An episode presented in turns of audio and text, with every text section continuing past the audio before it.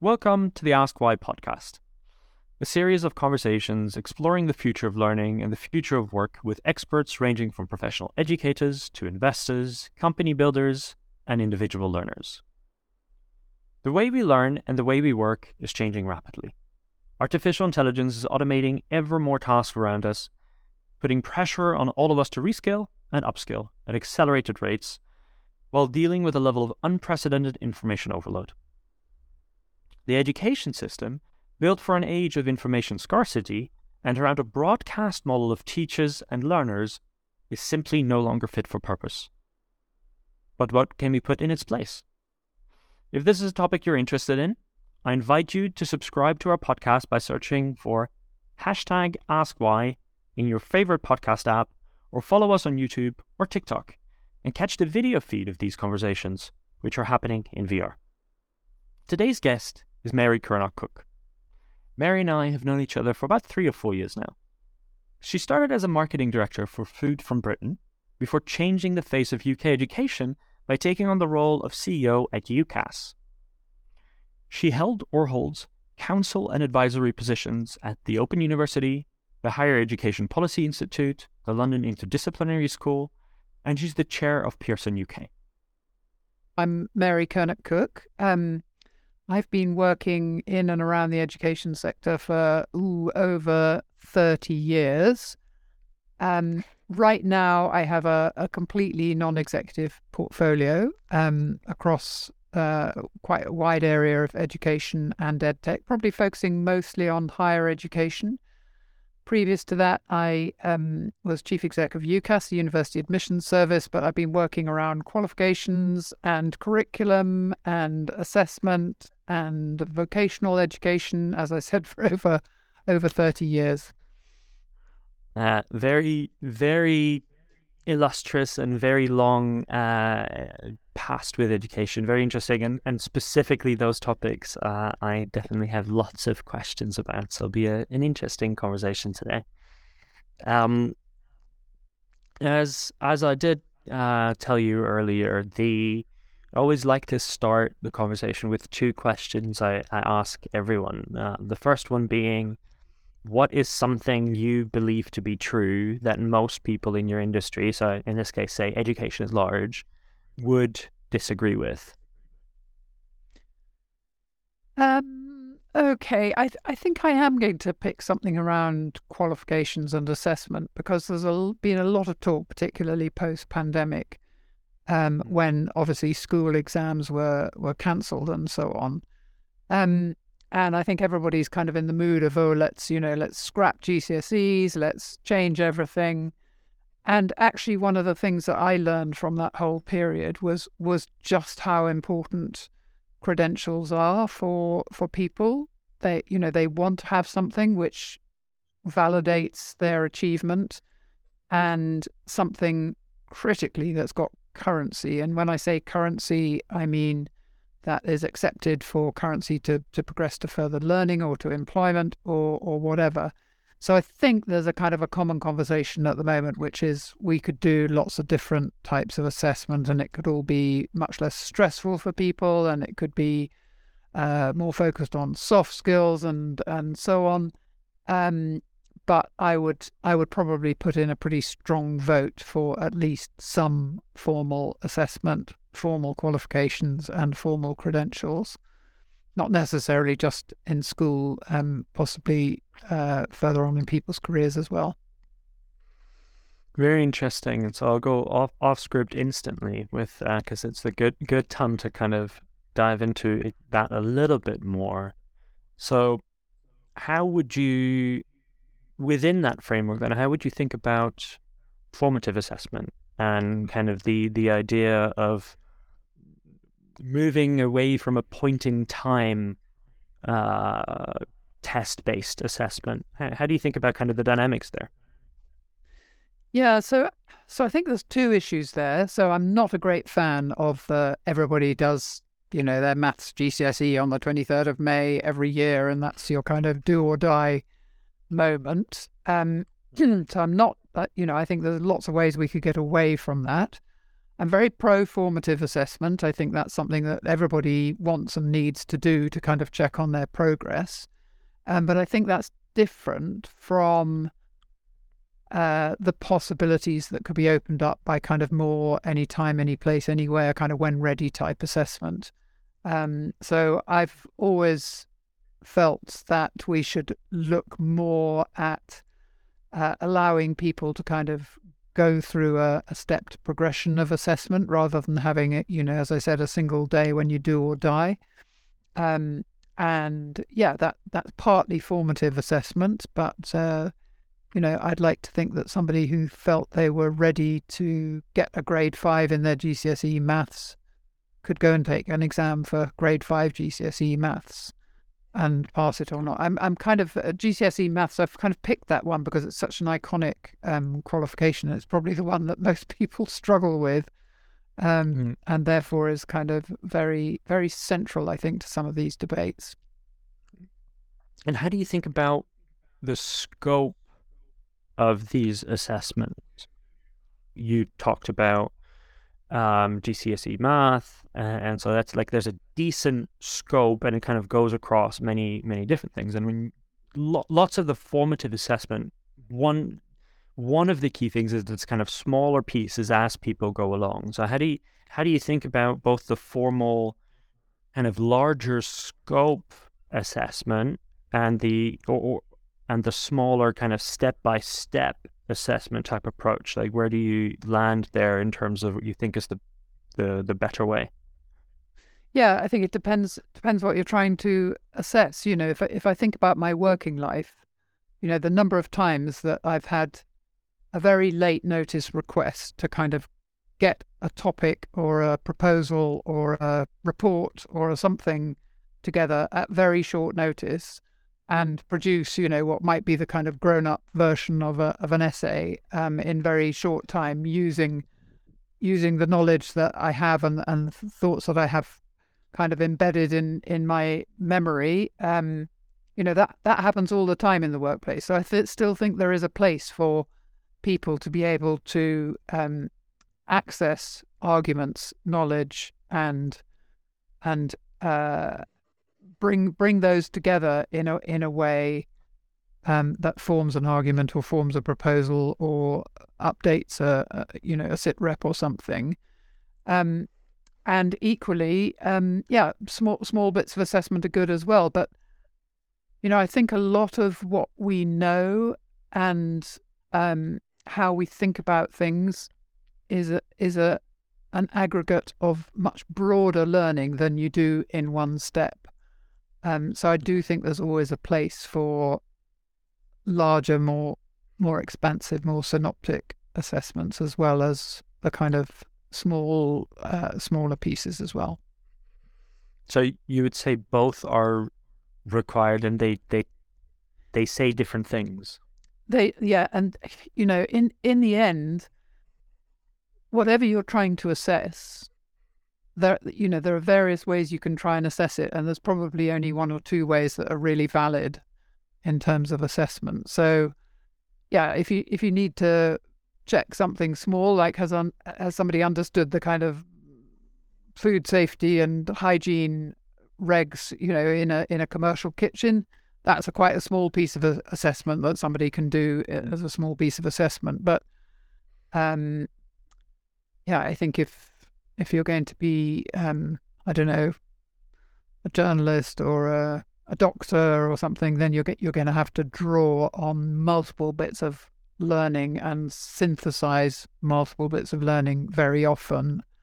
And so being able to do that in, you know, through an assessment may be a more valid way of assessing some things. Okay. And and so the average time that any particular skill stays relevant is or has continuously been going down, right, due to a bunch of different pressures around, uh, mostly around acceleration of the environment around us, and so the the world changes faster than it used to. When you think about the larger scope assessments, would you say that they stretch across all areas, or are there specific areas where you think the larger scope assessments are more appropriate than others? Um, and let, let me kind of just go one one step deeper so that the question is is clear. Right? The is there a point where if the assessment or building up building up to the assessment takes or longer than the time that the particular skill stays relevant where where is the balance between kind of the time invested to demonstrate the acquisition of a particular skill versus the the the time that that particular skill stays relevant in the first place. Does does my question take make sense? Well, I'm I'm going to I'm going to take my sense from it, and I will use the analogy of a driving test, hmm. which uh, you go through however many lessons and tests it takes you to to pass your driving test. Um, and if you like that, that gives you the basis then to learn to drive and become an experienced driver and to adapt your skills as the as you drive in different uh, different places and different contexts and different weather and you know nighttime versus daytime on a motorway versus you know a country road and that's all stuff that you learn after. And i think the workplace is very like that. Um you know w- did, did i learn most um, of what i know about business you know at my london business school masters? Um no, not really, but it gave me a context in which to enrich how how I experienced and learned from uh, being in the workplace and and building on those skills. So yeah, sure, there's there's some there's some kind of skills and knowledge that maybe need to be recertified and um, reassessed as you go on. But you know, I always think that you know the formal learning that we do is um, is just a, a, basis from which to to learn more. And I, and I guess Josh, if I asked you, you know, did you did you learn more at school or or at um, university, or did you learn more since you actually started working in the in the workplace? And I'm I'm almost certain it would be the latter rather than the former. Correct. Yes, uh, for sure. Uh, and, and so that that brings me to the to that next piece is do you think the assessment is more useful before the workplace than while you're in it so before you are part of the workforce rather than when you are right in it or not yeah it's going to again there's a bit of horses for courses on this you know some some things where you need a very specific piece of um, skill or knowledge in order to undertake a particular i don't know an engineering operation or something um, then you can probably see very directly. I learned how to do this in you know in the lab, and uh, now I'm doing it in the in the workplace. Um, I I think for the most part, I think of education as being a kind of exercise of of the brain and um, uh, learning to, to to stretch how you think about things or how you do things or what you're prepared to approach that gives you a gives you a reasonable level of of confidence to um to approach lots of new things that we all you know that we all face every day in the yeah. in the workplace so yeah i think there's a, a complicated relationship between what you learn in your formal education or your formal training and what you do day to day in the workplace or indeed outside of the workplace um but uh yeah it's different in different circumstances. That's not not a very helpful answer, I suspect. Well, we, we, we can dive into a little bit more later. Um, uh, before before we get entirely sidetracked, uh, I, I would like to ask you the the second question I ask everyone, which is at a at a personal level, what was the best learning experience you have had, and why do you consider that to be the best experience? Um, well, given that my formal education was was rather uh, unorthodox, um, the best learning experience I had was was working. Yeah, un- un- undoubtedly was just being being kind of thrown in the deep end uh, in business and figuring out what to do and how to do it, how to do it well. So yeah, so I'm probably not a great advert for for formal education and training um, I I feel actually, you know, what what do I most regret? I regret that I didn't learn any history or geography. Uh, you know, after the age of about fourteen, I don't regret for a minute that I didn't get taught any work skills at school because um, I was quite quite happy learning all of that in the workplace. And and in the workplace, out of all the various positions that you held uh, and the various experiences you've had, is there any particular period that jumps out where you feel like that was a period where I where really I went through some supercharged learning and um... definitely, definitely. Um, actually, it was in my last um, executive role where I was chief exec of, of UCAS, the University Admissions Service.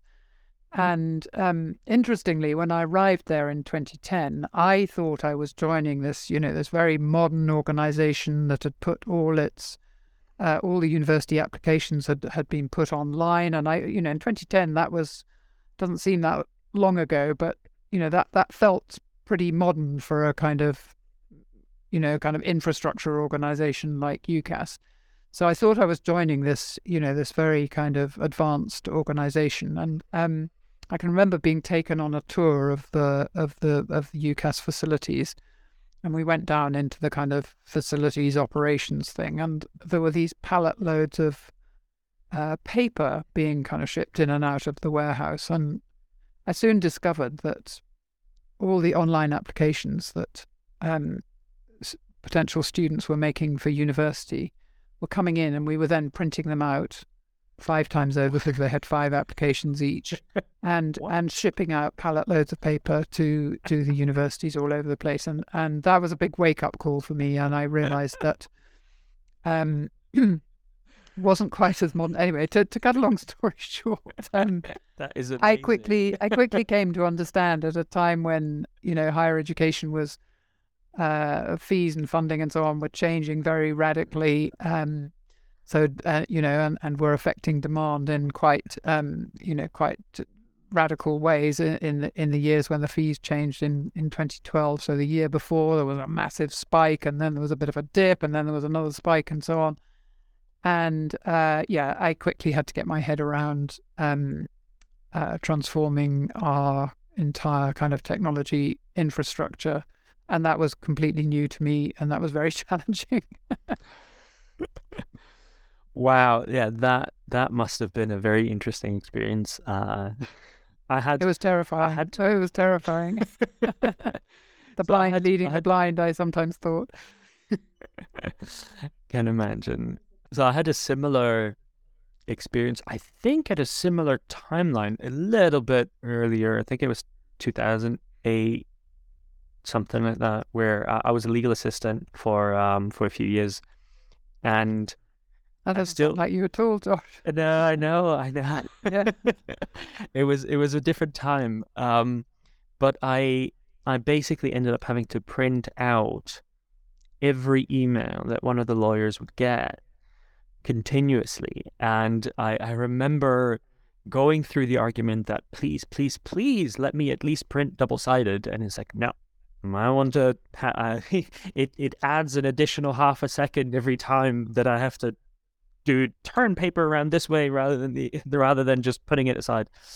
And the the whole paper uh, going from paper to digital was was a big part yeah. of what I ended up doing within the within yeah, and I think at it, the time. I think you've got to have a little bit of sympathy. Fun, funnily enough, my um my predecessor when I when I went to UCAS had, had been in that school as well. So his his PA um, printed out all the emails and then he dictated um, responses, and and then she emailed them back to people. So the whole thing kind of took as long as the old Royal Mail postal system. Um, no. And yeah, and it was it was quite interesting because, of course, um, when I said, "Oh no, no, no, I don't. That's not how I work. I'll I'll do all my own correspondence. I need you to you know manage my diary and make sure I'm prepared for for everything." And yeah, that didn't that didn't last long because that wasn't what um, the person who was doing that job knew knew how to do and couldn't yeah. couldn't make that transition. So that was interesting. I also went. Um, I can remember saying, "Oh, I like to work open plan." Um, and yeah, before I started the role, there was a lot of pushback on that. Like, "Oh no, I think we can do that when you get here," and yeah, we'll think about it. And I, I really had to insist. And, um, and of course, it turned out that um, a lot of the senior people who still had offices there were really worried that they were going to have to go open plan uh, if I did. So I insisted, and it did. It did change over time, anyway. And so, in in that experience, right? So, what made it such a great learning experience? Was it just the amount of stuff to fix? Was there something special about the point in time or your attitude? Like, what what was the thing that made it such a great learning experience? Um, it was a great learning experience because because it was really critical. You know, it wasn't just like, "Oh, fun! I'll go and learn about this stuff." This was literally about whether I would keep my job or not, whether the whole system would fall over. You know, the next summer when A level results came and the universities were doing all their decision making yeah. about who had got in and who hadn't got in. So it was, yeah, it was existential for me personally. Um, but it was also um, yeah, it was it. You know, the the UCAS system was a critical piece of education infrastructure, and um, I had to make sure that it it didn't fall over. There was no there's no other way that people could know whether they'd got into university or not, other than other than through us. So yeah, it was it was pretty hairy, scary. Um, yeah, must have been a really interesting period indeed. Um, so going into the kind of the non um, uh, the, the the more custom questions here. When you think about the future of learning, when you think about higher education, obviously we just went through COVID. Um, hopefully we're on the other. Well, I mean, at least mentally, somewhat on the other end of it. Um, but the there's been an enormous amount of experimentation around remote, not remote, in person, hybrid. What are what are your thoughts on how kind of the fut- what what the right future or what a better future looks like? What how should we think be thinking about in person and remote? Um, and what have you seen work, or what are you excited about?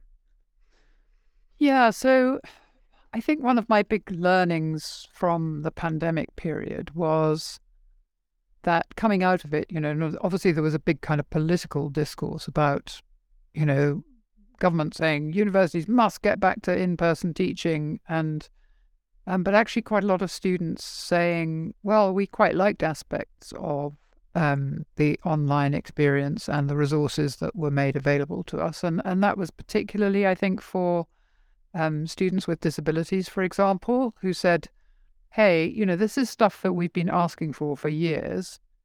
And we've always been told that it's too difficult and too expensive. And um, and then suddenly it happens, it, the pivot happens in, in two weeks flat when, when COVID hit. Yeah. And, you know, so there were big gains for those sort of people. I think a lot of people, particularly in the cost of living crisis, are having to put in more part time work in order to uh, make sure they can afford to, to stay um, with their studies at university. And so people aren't saying, is online better or is face to face better? People are, uh, it's both and. And I think it's now more about understanding the learning journey that people go through. And it, it will be different for different individuals with different contexts, different age, different um, demands in their lives about the things they want to do in person and the things that they want to do online. So, um, a very highly flexible system is necessary, and it's going to be it's going to require fundamental change in universities. You know, for the last um, 10, 15 years, they've been focusing on developing, you know, the physical estate.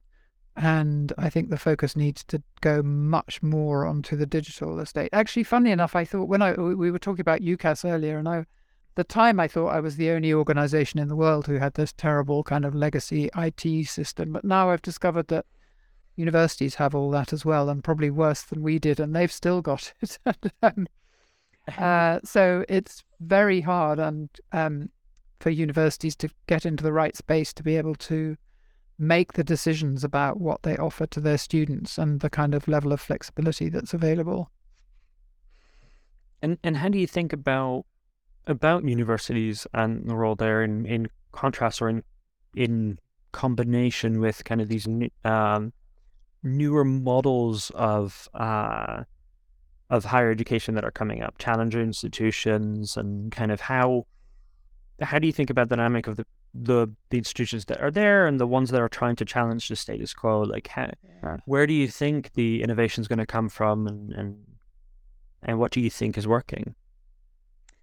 Yeah, so I'm always um a bit conflicted here because you know I, lo- I love the higher education sector. I love what universities do and the kind of personal transformations that they make available to individual students in all sorts of different ways. But on the other hand, I, I kind of you know wring my hands at um, how how kind of stuck they are in a particular model, and I would particularly single out subjects you know, course programs and so on, which have been, uh, you know, the same kind of taxonomy of, you know, law, social sciences, mathematics, biology, you know, whatever.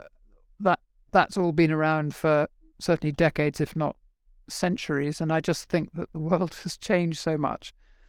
And this is a real pity that universities couldn't be more fleet of foot to have more relevant, more interdisciplinary, more um, you know, curriculum that's kind of more based around topic areas rather than subjects, and that's more flexible in terms of what's taught. I think it would be easier for students to find that curriculum to be relevant to their working lives afterwards. Right. I imagine that some of that is a direct result of your involvement with London Interdisciplinary School as well, right? I think it's the other way around. Um, my my interest in London Interdisciplinary School was is, was fueled by by my observations that there was a, a need, I think, to to modernize yeah. modernize curriculum. Yeah. And so, how how do you think how do you think these kind of challenger models can help change the the landscape uh, of higher education? Yeah, it's a really tricky problem because undoubtedly it is hellish difficult to kind of create, let's say, a new university, and also the way that the regulation and so on is set up tends to tends to drag, you know, a new challenger institution to try and make it look as much like the traditional sector as possible in order to kind of meet the the standards. Um, so it is really, really hard to innovate in this area.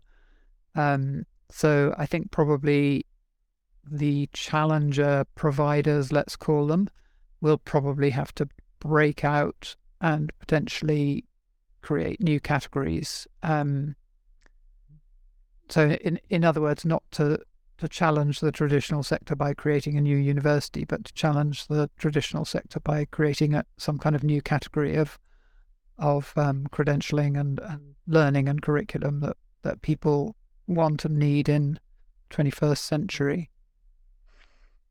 Yeah, and, and like, would you have any thoughts around that? Like, if if somebody were to try and do this, what what might be an approach?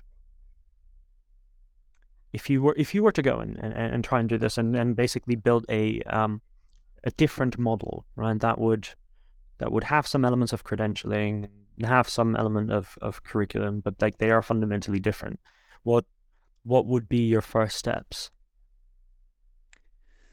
Yeah, so um, uh, I I still think of myself as a as a kind of a marketing animal with a small m. I mean, and these days I wouldn't know how to do any of the kind of sophisticated digital marketing that goes on, but marketing with a small m, which is kind of understanding your market, uh, your customers.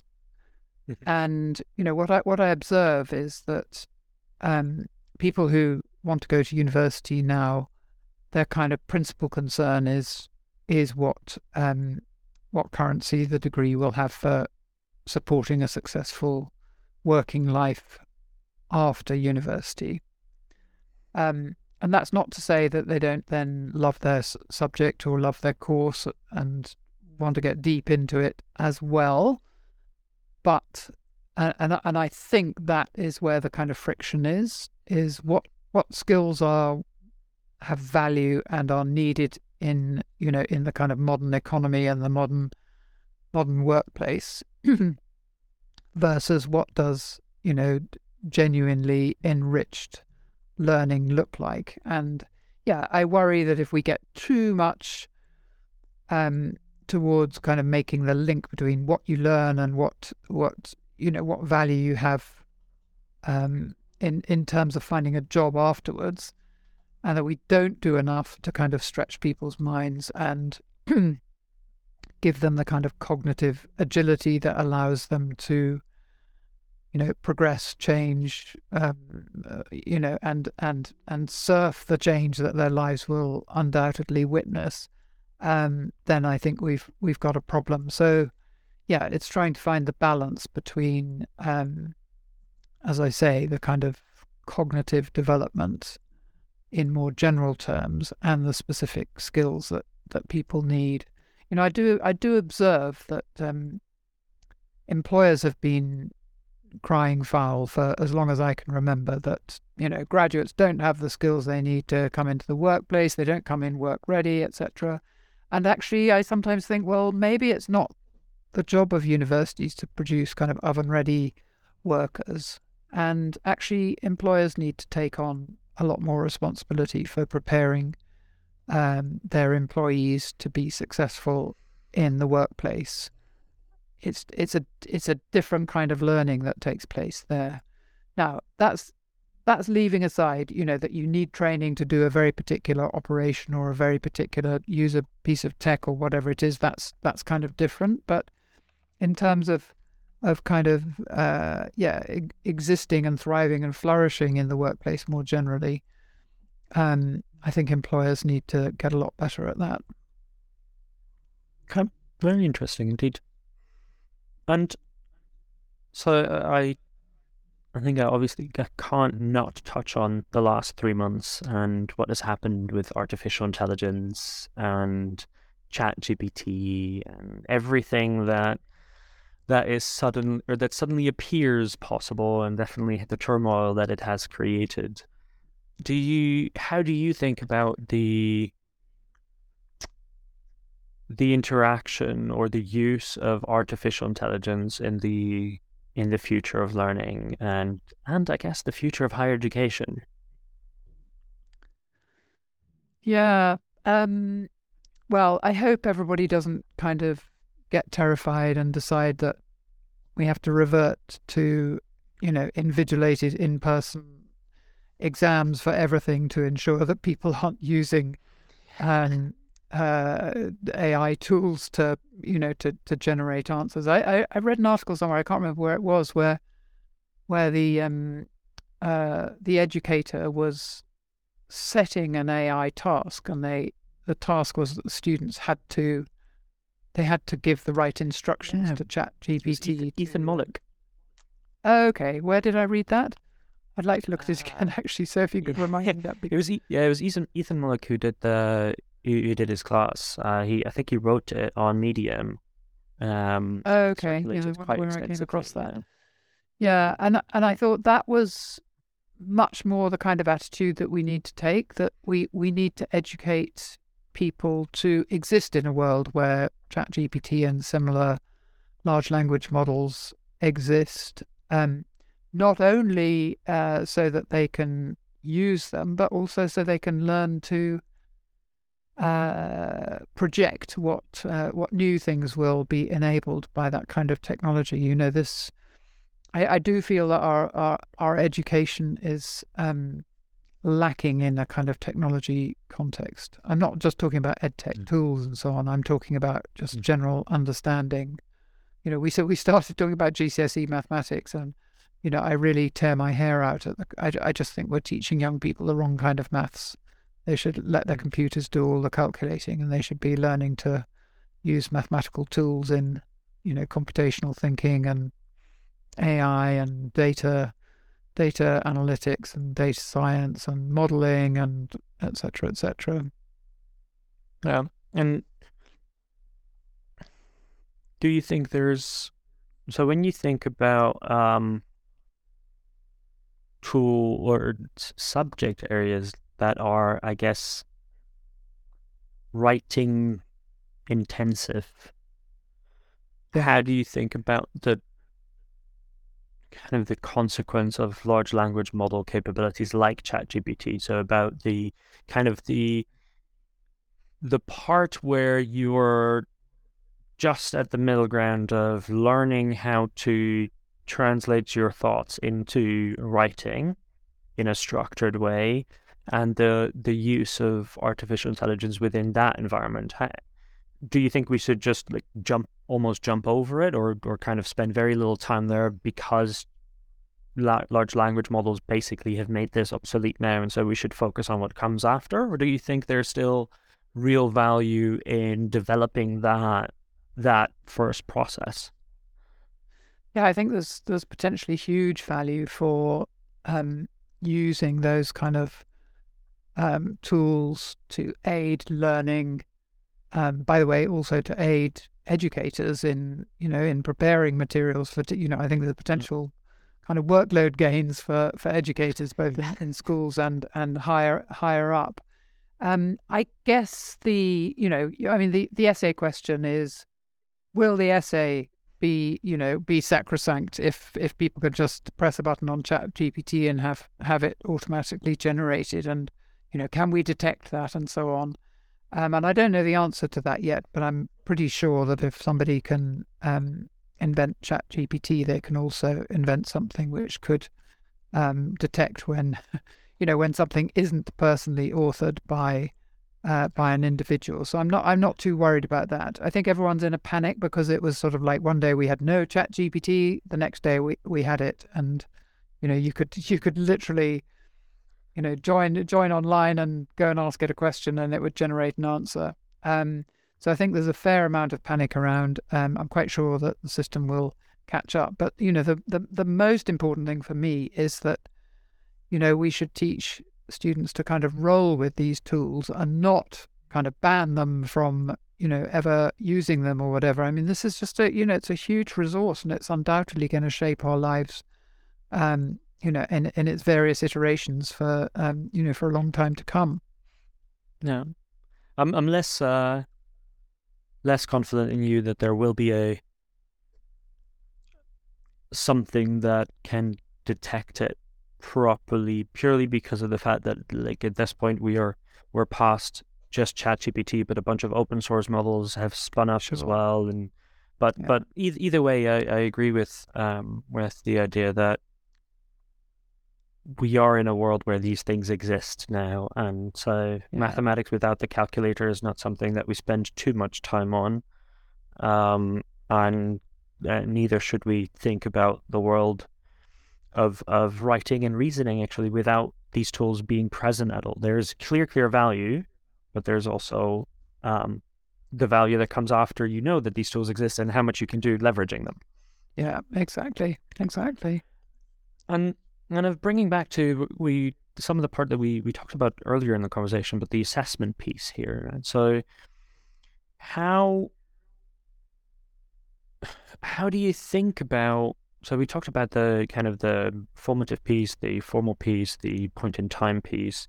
How do you think about the topic of it, of inclusivity within assessment? Right, the the thematic around like some people test better than others or specific forms of tests uh, than others. Uh, have you have you thought about how we could make assessment more inclusive uh, and easily? Yeah, I tend to I tend to think mm. that um, yeah, in in in most spheres of life, you know, some people are better or, or, or less well suited to, you know, whatever it is. Like, you know, do you like the city or the countryside? Do you know? Do you like um, big companies or small companies? Do you, you know, do you want to work at a desk or do you want to be doing something with your hands?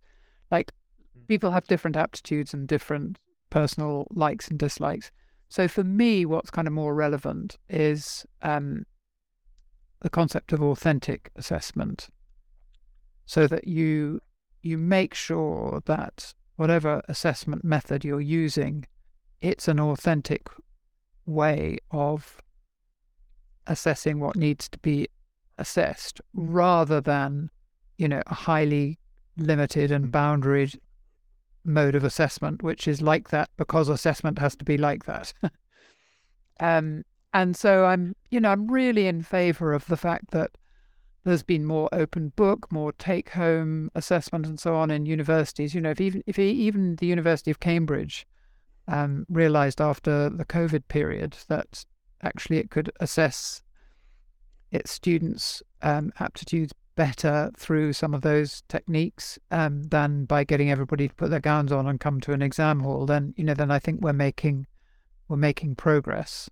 And you know, we talked earlier about what what happens to us all in the workplace. You know, we are tested every day because something comes up that we have to respond to or do um, uh, in you know in different ways. So yeah, so I'm kind of more more about authentic assessment. I think if we have authentic assessment, then that will is likely to be more inclusive. Okay. Okay. Yeah, that that makes that makes a lot of sense. I hadn't actually thought about um, that particular way of framing it uh, in the past. Authentic assessment. So the assessment fitting the purpose of the skill or whatever is being evaluated. Exactly. Uh, yeah, yeah exactly. And I yeah, so I sometimes think in the in the kind of school system here in the UK, that's one of the things that's kind of a bit the wrong way around. That when government wants to change what we learn, they change the exams and the qualifications. Um, and it should be that you change you change the curriculum, and then you say what's the best way to assess the people have learned what we want to them to learn and what we think we've taught them. Yeah. And you know, so I've I've I've gone through uh, most of my questions. We're actually almost exactly on time, so that's perfect. Fantastic. Um, mm. so I wanted to to finish asking you, uh, what is a question that you currently have that you wish you had an answer to? Oh my goodness! Oh my goodness! Oh my goodness! Um, yeah. So the question I have is, you know, is about what's the right kind of curriculum to be introduced to people when they're still at school that will prepare them better for the for the modern technological age and give them more um, options and understanding of their choices when they choose their career or they choose what university course to do. How do how do you bring that into the curriculum without losing what I think is kind of a basic human right that all kids should have the opportunity to, you know, to learn about our past and about our present and about our environment and about science and um, as well as obvious obvious skills around literacy and and numeracy. Mm-hmm. So yeah, that's that's the question for me is how do how do we introduce that modernity, which I think is vital and necessary? How do we introduce that modernity into school level education without um, losing the kind of rich underpinning of, you know, almost like the foundational education that I think everybody has a right to receive before they're sent out to try and earn their living. Okay. Yeah, definitely a really important question to find an answer to at some point. Actually, quickly. yeah. Good. Um, and do you have any idea out of all the questions I asked, which one you think could have been? Oh, do you know? I forgot to. I forgot to have my antenna out for that, and now I can't remember all the questions. We talked about future of learning, in person, remote, educational models, challenger institutions, future of AI in learning, the future of assessment, uh, of inclusivity within assessment. Um, those were the main the main areas yeah. we explored. Yeah. So, so I'll, I'll I'll just tell you in that case. So the yeah. um, the bit that came from from ChatGPT was about the challenger models and the um, how challenger universities uh, can or could help change the landscape of higher education. Oh, that's interesting. So, what question did you ask ChatGPT to get it to come up with that?